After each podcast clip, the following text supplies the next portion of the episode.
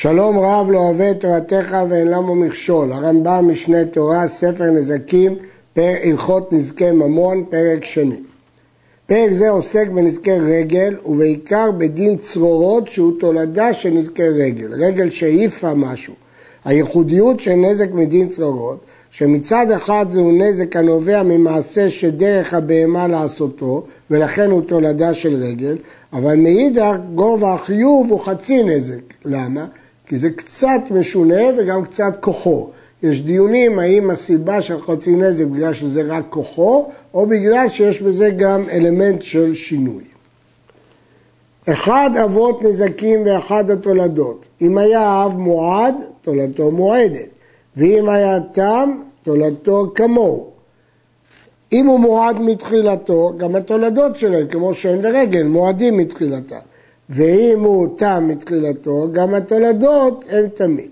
וכל אבות נזקים וכל תולדותיהם מועדים מתחילתן הן, חוץ מהכרם ותולדותיו שהם בתחילת תמים עד שיועדו, כמו שבארנו, זה דין מיוחד בכרם, שזה תם שמתפתח להיות מועד. יש להעיר שמלשון הרמב"ם משמע שאם שור מועד לאב הוא מועד גם לתולדות שלו, אבל משיג הרייבד זה לא בהכרח, שור שמועד ניגח הוא לא מועד לשח, כמו הרמב"ם בעצמו ודאי יסכים לזה. ולכן מסבירים את הרמב"ם, המגיד משנה, שהכוונה היא שהוא מועד מתחילתו, כמו שם ורגל. לא שהוא נגח שלוש פעמים אז הוא נהיה מועד לנגיחה, זה לא אומר שיהיה מועד לנשיכה. כל תולדה כאב שלה. תולדותיהם כיוצא בהם, חוץ מצרורות המנתזים מתחת רגלי הבהמה בשעת הילוכה. הגמרא אומרת שבנזקים יש תולדותיהם כיוצא בהם ויש לאו כיוצא בהם. כולם כיוצא בהם, חוץ מצרורות שזה לאו כיוצא. צרורות הן פיסות של אבנים שהועפו מתחת רגלי בהמה דרך הילוכה. שאף על פי שתולדות הרגל הם, כי זה דרך הילוכה, הוא פטור עליהם ברשות הרבים כרגע, וכיוון שזה דרך הילוכה פטור ברגל. ואם הזיקו ברשות הנזק, משלם מן היפה מנכסיו כרגל שיאב מהעלייה ולא מגופו, אף על פי כן אינו משלם אלא חצי נזק. כלומר השינוי היחיד בצרורות זה רק לגבי חצי נזק, כי זה כוחו ומשונה, זה רק חצי נזק. אבל לעניין לפטור מרשות הרבים, דרך בהמה ללכת ברחוב עם אבנים. דרך בהמה זה רגל, ולכן פטור ברשות הרבים. ולמה משלם מהעלייה? כי זה רגל, זה לא קרן, זה לא דבר שהותר. יש להעיר שהגמרא שואלת, צרורות הן תולדה של רגל לפי רב פפא, המה יקראו לתולדה לרגל, לעניין מה הם תולדה של רגל אם משלמים חצי נזק, לשלם מן העלייה, מה שהרמב"ם פסק פה. שואלת הגמרא, והמבעיה בערבה, דבאי רבה חצי נזק צרורות מגופו משלם או מן העלייה משלם, לרבה מבאי עליה, לרב פאפא פשיט עליה, לרבה דמבאי עליה מה יקרא אליה תולדה דרגל, לפוטרה מרשות הרגל. אז לכאורה מסקנת הגמרא שגם רב פאפא וגם רבה מסכימים שצרורות פטורים ברשות הרבים. אבל לגבי לשלם מן העלייה, לפי רב פאפא משלם מהעלייה, ואילו לפי רבה ספק. אז למה הרמב"ם פסק כרב פאפא? כותב הכסף משנה שני טעמים. א', כרבה מביילה, ורב פאפא פשיטא לכן הוא פסק כרב פאפא. ועוד שרב פאפא בתרא הוא. אבל הלחם משנה מסיק שגם למסקנת הגמרא, גם לרב פאפא יש ספק אם חצי נזק צרות משלמים מן העלייה. אה, זה נשאר בצריך עיון, כי צריך, אה, זה תלוי בהבנת הסוגיה. כיצד? בהמה שנכנסה לחצר הניזק והלכה, והיו צרורות מנצזין מתחת רגליה ושברו את הכלים, משלם חצי נזק מן היפה שמנכסיו, זה דין צרורות, ודבר זה הלכה מפי הקבלה היא. זאת הלכה מקובלת. הלכה מקובלת. אגב, אה, הרי אמרנו שיש מחלוקת רבא ורב פפא בחצי נזק צרורות לגבי תשלום ברשות הרבים, והרמב"ם קבע בהקדמה לפירוש המשנה שבהלכות מקובלות לא נופלת מחלוקת. מסביר בספר יד פשוטה שההלכה המקובלת הייתה רק חצי נזק צרורות, אבל לא לגבי התנאים האחרים של עלייה ופטור ברשות הרבים. וכן אם הייתה מהלכת ברשות הרבים וניתזו צרורות מתחת רגליה לרשות הניזק ושברו את הכלים, משלם חצי נזק. הגמרא דנה, האם היא חייבת כי הנזק היה ברשות היחיד, או כיוון שהתיזה מרשות הרבים היא פטורה. המסקנה שהיא חייבת וכן פסק הרמב"ם. דרסה על הכלי ברשות הנזק ושיברתו, ונפל על כלי אחר ושיברו, על הראשון משלם נזק שלם, כי זה דין רגל רגיל, ועל האחרון חצי נזק, כי האחרון הוא צרורות. הייתה מהלכת ברשות הרבים, ובעטה, כאן היא עשתה מעשה משונה, היא בעטה, שזה שינוי בשביל הבהמה, זה לא דרך בריאתה. והתיזה צרורות והזיקו ברשות הרבים, פטור. ואם תפס הניזק רביע הנזק, אין מוציאים מידו. שהדבר ספק הוא, שם השינוי הוא, ואינו תולדת רגל, שהרי בעתה. הגמרא דנה האם יש שינוי בצרורות, כלומר, האם בעיטה בארץ זה שינוי, אה, שינוי בצרורות או לא. רבה שידן, האם שינוי בנזקי צרורות משלם חצי ממה שהראוי לשלם, דהיינו רביע הנזק, או שכבר עשינו את החצי, אין חצי של חצי. צרורות זה כולל גם את השינוי ולכן משלם חצי נזק. הרמב"ם מבין שהספק הוא לא רק בגובה התשלום, אלא גם בשייכות לעם. אם יש שינוי לצרורות ובעל הבית צריך לשלם רבע נזק, אז השינוי כנזקי קרן, אז חייבים עליו אפילו ברשות הרבים. אבל אם אין שינוי לצרורות ומשלמים חצי נזק, משמע שזה כצרורות רגילים שהם רגל, אז פטורים ברשות הרבים. אז שאלת רבה שהיא שאלה כפולה, לא רק לגבי חצי נזק ורבע נזק, אלא גם לגבי השאלה האם ברשות הרבים חייבים או פטורים. ולכן, כיוון שזה ספק, הרמב"ם לשיטתו שהוא פטור, ואם תפס לא מוציאים מידו. אבל כמה? רק רבע. כי על הצד שחייב זה רק קרן, אם זה קרן זה רבע. שהדבר ספק הוא שם השינוי ואינו תולדת רגל שהרי בעתה. בעתה בארץ ברשות הניזק, והתיזה צרורות מחמת הבעיטה והזיקו שם. חייב לשלם רביע הנזק, שזה שינוי ובהתזת הצרורות. ואם תפס הניזק חצי נזק, אין מוציאים מידו.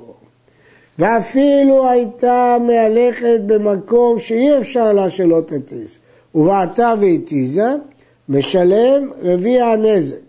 ואם תפס הניזק חצי נזק, אין מוציאים מידו. לגבי הדין השני, הגמרא מסתפקת עם בהמה במקום שהיא ודאי תתיז, והיא בעטה והתיזה. מחד גיסא הבהמה הייתה מתזת גם אם לא הייתה בועטת, ולכן זה דין צרורות רגילים, אבל סוף סוף היא בעטה. אז היא דנה האם זה שינוי או לא, ולכן היא נשארה בספק, אז שוב, רביע הנזק, ואם תפס חצי נזק, אין מוציאים מידו. רביע ודאי הוא חייב, וייתכן שהוא חייב חצי ואין מוציאים מידו. הדין הקודם של בעטה בארץ ברשות הניזק והתיזה צרורות מחמת הבעיטה, והזיקו שם. אז הרמב"ם מסביר שחייב לשלם רביע הנזק, שזה שינוי בהתזת הצרורות. ואם תפס חצי נזק, אין מוציאים מידו. כלומר, יש ספק האם זה קרן או לא, ולכן יש ספק האם כשהיא בעטה ברשות הניזק והזיקה שם, האם חייב רבע או חייב חצי. כל המשלם נזק שלם, הרי התשלומים ממון, זה פיצוי שהוא חייב לשלמו, כמי שלווה מחברו ממון שהוא חייב לשלם. וכל המשלם חצי נזק, הרי התשלומים קנס, חוץ מחצי נזק של צרורות שהוא הלכה כמו שבארנו. כל מי שמשלם נזק שלם זה פיצוי של חוב, כמו, זה לא עונש, זה חוב, כמו לווה מחברו. אבל אם הוא משלם חצי נזק, זה לא מקביל לנזק שהוא גרם, ולכן רואים את זה כעונש, כקנס, ואז יש לזה את הדינים של קנס. חוץ מחצי נזק של צרורות, שלמרות שהוא חצי נזק, הוא לא קנס אלא ממון. למה? הלכה. כמו שביארנו, זה הלכה למשה מסיני.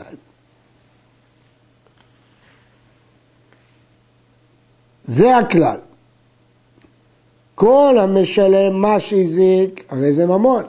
וכל המשלם יתר ופחות, כגון תשלומי כפל או חצי נזק, הרי היתר על הקרן, או הפחות, קנס. ואין חייבים קנס אלא על פי עדים, אבל המודה בכל קנס מן הקנסות פטור.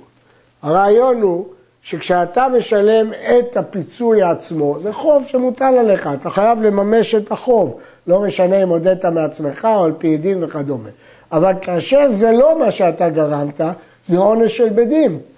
אז בית דין צריכים להטיל את זה, ולכן רק כשבית דין מטילים, רק אז חל החיוב.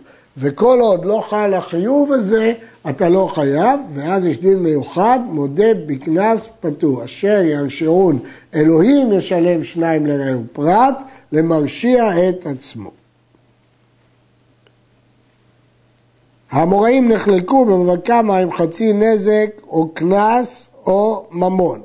הרמב"ם פה סובר שחצי נזק הוא קנס חוץ מצרורות שזה ממון.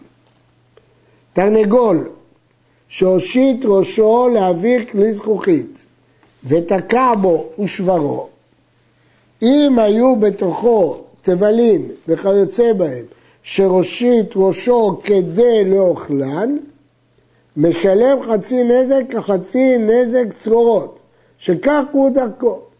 ואם היה כלי ריקן, הרי זה משונה, הוא משלם חצי נזק ככל הקנסות. כן הרמב"ם מסביר. אם אנחנו דנים, האם המעשה שלו הוא כדרך בריאתו כמו רגל או כמו קרן? סתם להכניס ראש להביא זכוכית זה מעשה משונה. אז למרות שהתקיעה היא לא מעשה משונה. אבל הכנסת הראש היא מעשה משונה, זה מספיק. כלומר, לא צריך שינוי בגוף המעשה.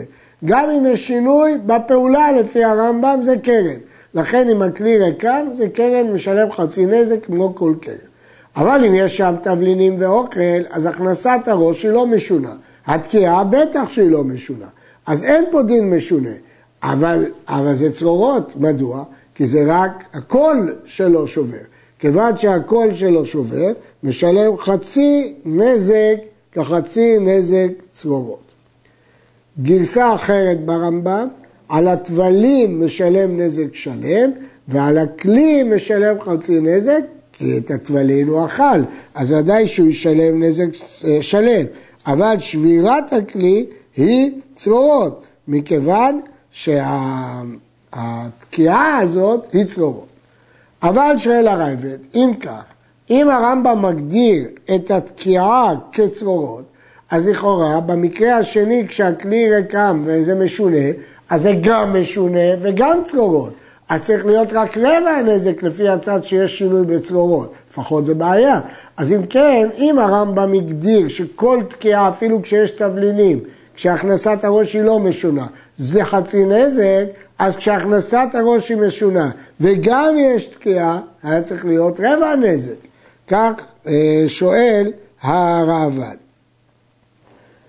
מוכרחים להגיד שהרמב"ם מבין שאם הזרעונים בכלי הבהמה עושה מעשה אכילה, השמעת קול בשעת אכילה אינה פעולה חריגה שאוכל לאכול או אוכל לצעוק. דבר שהוא לגמרי רגיל ונלווה הוא רגל, ממש. למרות שהאוויר עובר ושובר את הכלי. יש במאירי סברה, ברבנו יונתן סברה, שהכלי חרס וגם כלי זכוכית מטמא באוויר, אז רואים כאילו האוויר מלא. זאת אומרת שכאן זה לא צרורות עצם האוויר. אם הפעולה היא נורמלית תוך כדי אכילה, אבל אם הפעולה היא חריגה, אז זה כבר צרורות. אבל עדיין צריך עיון, כי סוף סוף על ידי התקיעה האוויר שבר את החרס, ואם כן, אין פה ממש שבירה בגופו. אם כן, היה צריך להיות צרורות, ואם הכנסת הראש משונה, צריך להיות שינוי בצרורות. וכן סוס, סוס שצנף וחמור שנער ושבר את הכלים, משלם חצי נזק. הסיבה לכך היא מפני שזה צרורות, הצניפה והנעירה הם לא נזק אה, ממשי, החמור והסוס מזיזים את הרוח והרוח שובר את הכלים. ואני מזכיר שמתוך זה התקשינו בהלכה הקודמת מדוע תקיעת התרנגול באוויר, כלי זכוכית, כשיש שם זרעונים יש לה דין שונה. התרנגולים מועדים להלך כדרכם ולשבר. אם תרנגול הזיק ברגליו זה דין רגיל של רגל כמו כל בהמה. היה חוט או רצועה קשור ברגליהם ונסתבק כלי באותו החוט ונתגלגל ונשבר, פה זה לא נזק ברגל, אלא זה נזק של צרורות. משלם חצי נזק, כי זה נזק של צרורות. במה דברים אמורים בשקשרו אדם? רק אם אדם קשר אותו, אז זה נחשב צרורות. אבל אם נקשר על רגליהם מאליו, בעל התרנגולים פטור. יש להבין, מה ההיגיון? מדוע אם קשר אותו אדם שהוא לא בעל התרנגול, אז זה צרורות של בעל התרנגול והוא חייב חצי נזק. ואילו אם זה נקשר מאליו, לא. צריך לומר סברה, שכשקשר אותו אדם, החוט הפך להיות חלק מהתרנגול. נכון, בעל התרנגול לא אשם שקשר אותו אדם, אבל עכשיו יש חוט שקשור ברגלי התרנגול שלו. אחרי שיש חוט שקשור ברגלי התרנגול שלו, חוט של הפקר. כשבן אדם קשר אותו לרגלי התרנגול שלו, אז התרנגול שלו העיף באמצעות החוט כלי, אז זה צרורות, ואז בעל התרנגול משלם חצי נזק. אבל אם נקשר מאליו, זה לא צרורות, כי זה לא חלק מהתרנגול. אבל אם היו לחוט בעלים ולא הפקר, אז בעל החוט חייב חצי נזק, שהרי הוא כמו המתגלגל. כלומר, יש פה איזה צד שווה בין בור לבין צרורות. מצד אחד זה בור, כי זה ממונו שהזיק. מצד שני זה צרורות, כי זה הזיק בצורה של תנועה על ידי החוט. לכן בעל, הבור, בעל הגליל משלם מדין בור, אבל משלם רק חצי נזק מדין צרורות. הצניע בעל החוט את החוט. ויצאו התרנגולים עליו והוציאו ונקשר ברגליהם ושברו בו את הכלים, אף בעל החוט פטור, שהרי אנוסו. בעל התרנגול פטור מכיוון שיש לחוט בעלים. בעל החוט פטור כי הוא הצניע והוא אנוס מזה שהתרנגולים לקחו את החוט. כך צריך לפרש הלכה זו ברמב"ם. תרנגולים שהיו מפריחים, מפרחים ממקום למקום ושיברו את הכלים. אם בחלפיהם שיברו, משלם נזק שלם, זה רגל. ואם ברוח שבחלפיהם, משלם חצי נזק מדין צרורות, כי זה לא נזק ישיר של גוף התרנגול, אלא מהרוח שהם עשו. היו מהדסין, ויש גרסה מחדסין בחטא, על גבי עיסה או על גבי פירות, וטינפו או נקרו, משלם נזק שלם. הטעם שזה גופם ממש הזיק. הזיקו באפר או בצרורות שהעלו בפיהם או ברגליהם, משלמים חצי נזק מכיוון שזה צרורות. כן, זה דין רגיל של נזק בגופו או נזק בצרורות. היו מחטטים ונפסק החבל ונשבר הדלי, משלמים נזק שלם. והוא שנתגלגל הדלי מחמתן עד שנפל ונשבר. ואם היה על החבל אוכל ובעת אכילתם צקו, משלם גם על החבל נזק שלם. הדין הזה של הרמב"ם, רבים התקשו בו אה, בהתאמה לשיטת הגמרא, אבל ננסה לפרש את לשון הרמב"ם כפשוטו. היו מחטטים והחבל נקרע ונשבר הדלי משלמים נזק שלם. למה? והוא שנתגלגל להדלי מחמתן עד שנפל ונשבר. כך מפרש הרמב"ם את דברי הגמרא, והוא דאזיל מיני מיני. אזיל מיני מיני, כלומר ממשיכים לרדוף אחרי הכלי עד שנפל ונשבר. ולכן זה לא צרורות. כי אם לא היה מתגלגל הדלי מחמתן, אלא מחמת פסיקת החבל, למה זה לא צרורות? כל הראשונים שואלים על הרמב"ם שתי שאלות. שאלה אחת, הרי כתוב שהדלי התגלגל מחמתה, אז אם כן הוא נשבר סוף סוף בחיתוך החבל, מדוע זה לא צרורות? שאלה שנייה, שחיתוך החבל זה משונה, אז אם כן בכל מקרה מדוע משלמים נזק שונה? הסיפא של הרמב"ם, אם היה על החבל אוכל, לישה, ובעת אכילתם פסקו, משלם גם על החבל נזק שלם, כי זה לא משונה, הם הזיקו את החבל תוך כדי אכילה זה נזק של שן. זה דין מובן. אבל משמע מכאן שברישא לא היה חבל על האוכל.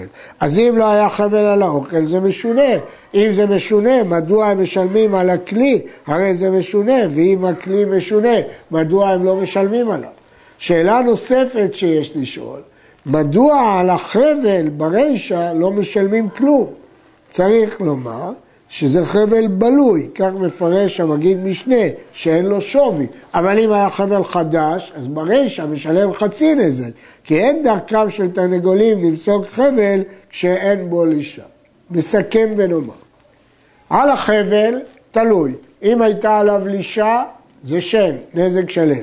לא הייתה עליו לישה, היה צריך לשלם חצי נזק מדין משונה, אלא אם כן הוא בלוי ולא שווה כלום.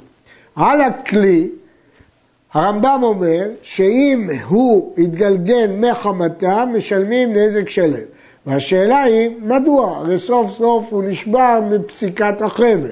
מוכרחים לומר שהרמב"ם מפרש להזין מיני מיני שהם רדפו אחרי הכלי עד שהוא נשבר מאז הנזק בגופו ממש. אבל אם כך, מה המשמעות של החבל בכלל? וצריך עיון. הכלב והגדי שקפצו מראש הגג מלמעלה למטה ושברו את הכלים, משלמים נזק שלם פני שהם מועדים לדבר זה. זה ברור, זה נזק רגל, דרכם של כלב וגדי לקפוץ מלמעלה למטה ולכן הם משלמים נזק שלם, זה דרכם, זה לא משונה וזה רגל כי הם מועדים לדבר זה.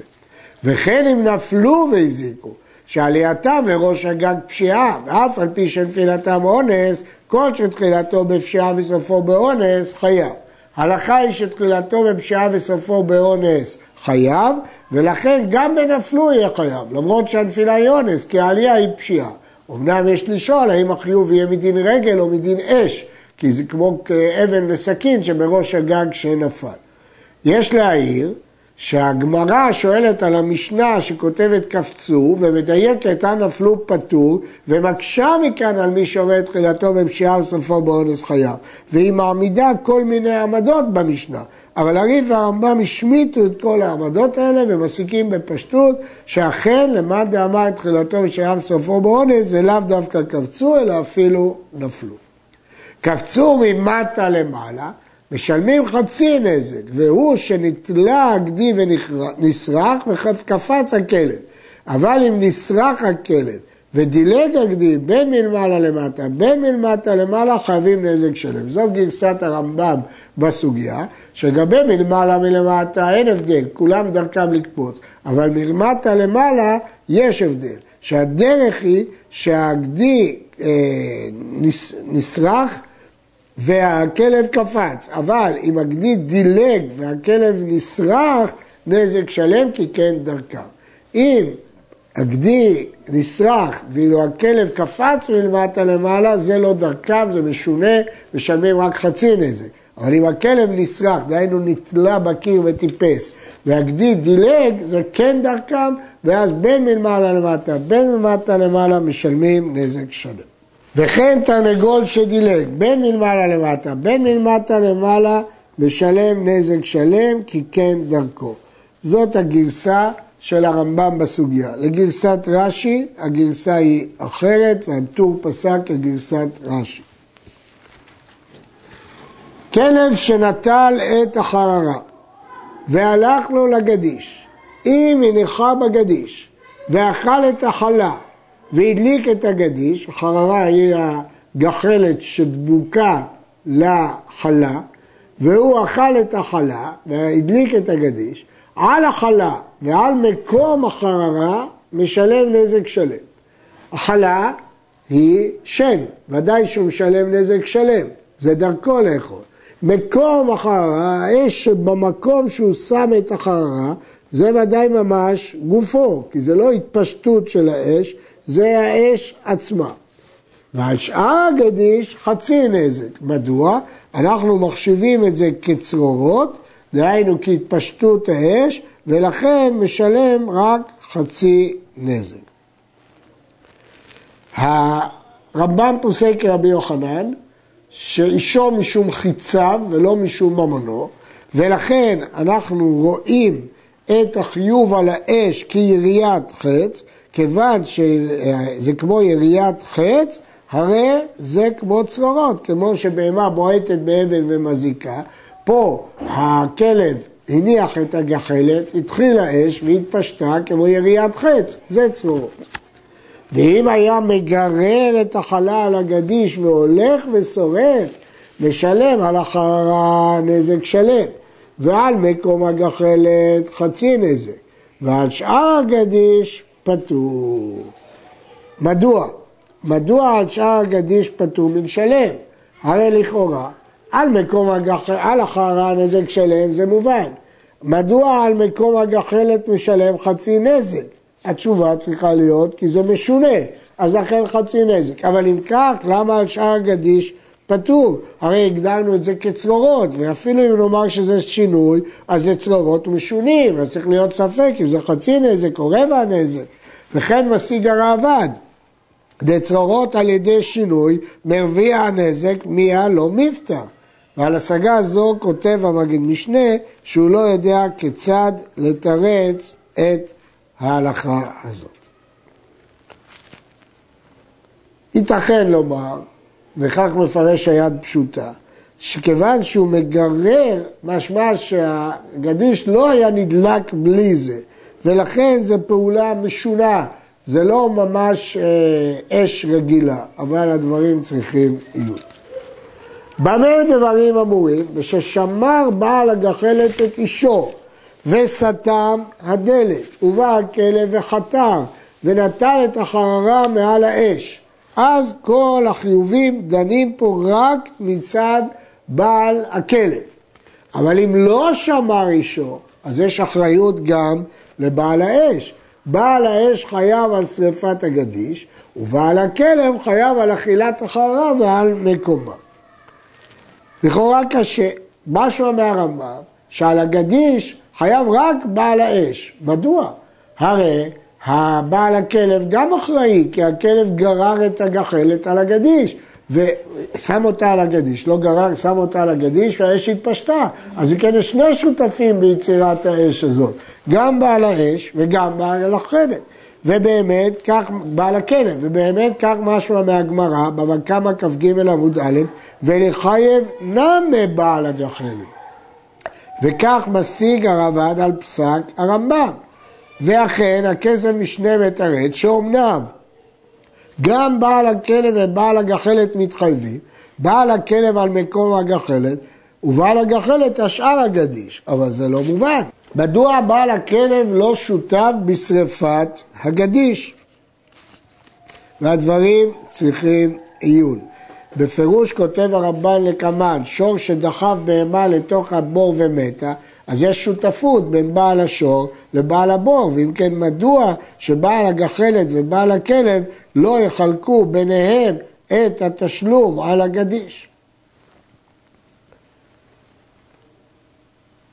ייתכן לומר שהרי בעצם בעל הגחלת חייב נזק שלם על הגדיש, מדין אש, ובעל הכלב חייב חצי נזק, מדין צרורות. כאשר מזיק אחד מזיק באופן ישיר והשני מזיק רק בדרך של צרורות, אז מטילים את כל החיוב על בעל הנזק הישיר. כך אה, פירש הרב נחום רבינוביץ'. המשסה כלבו של חברו באחר, פטור מדיני אדם וחייב בדיני שמיים. הרמב"ם מפרש שמשסה רומז לאותו בעל חי ביד או בקול. למרות שהוא מעורר אותו והוא זה שגורם לו להזיק, בדיני אדם הוא פטור כי זה גרמה, בסופו של דבר הכלב הזיק. אבל בדיני שמיים הוא חייב.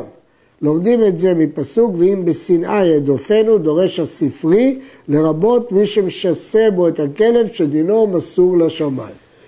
ובעל הכלב חייב חצי נזק, שכיוון שהוא יודע שאם עוררו את כלבו להזיק נושך, לא היה לו להניחו. בעל הכלב הדין הוא אחר, הוא מדין ממונו שהזיק.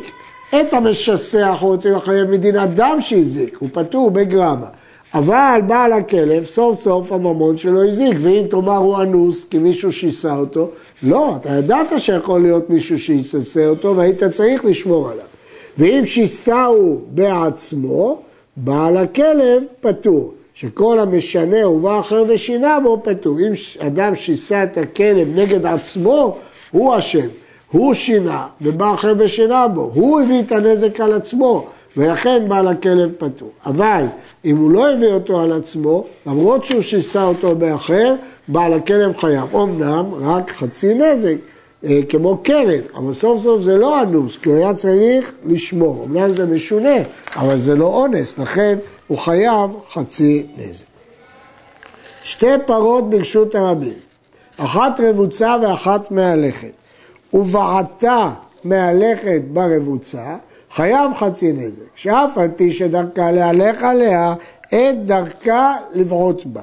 זאת אומרת, אם הבהמה רבצה, היא שינתה, היא רבצה במקום שנועד להליכה, ולכן אם הבהמה השנייה הייתה הולכת עליה, הייתה פטורה, אבל אם היא בעטה בה, אז היא חייב חצי נזק.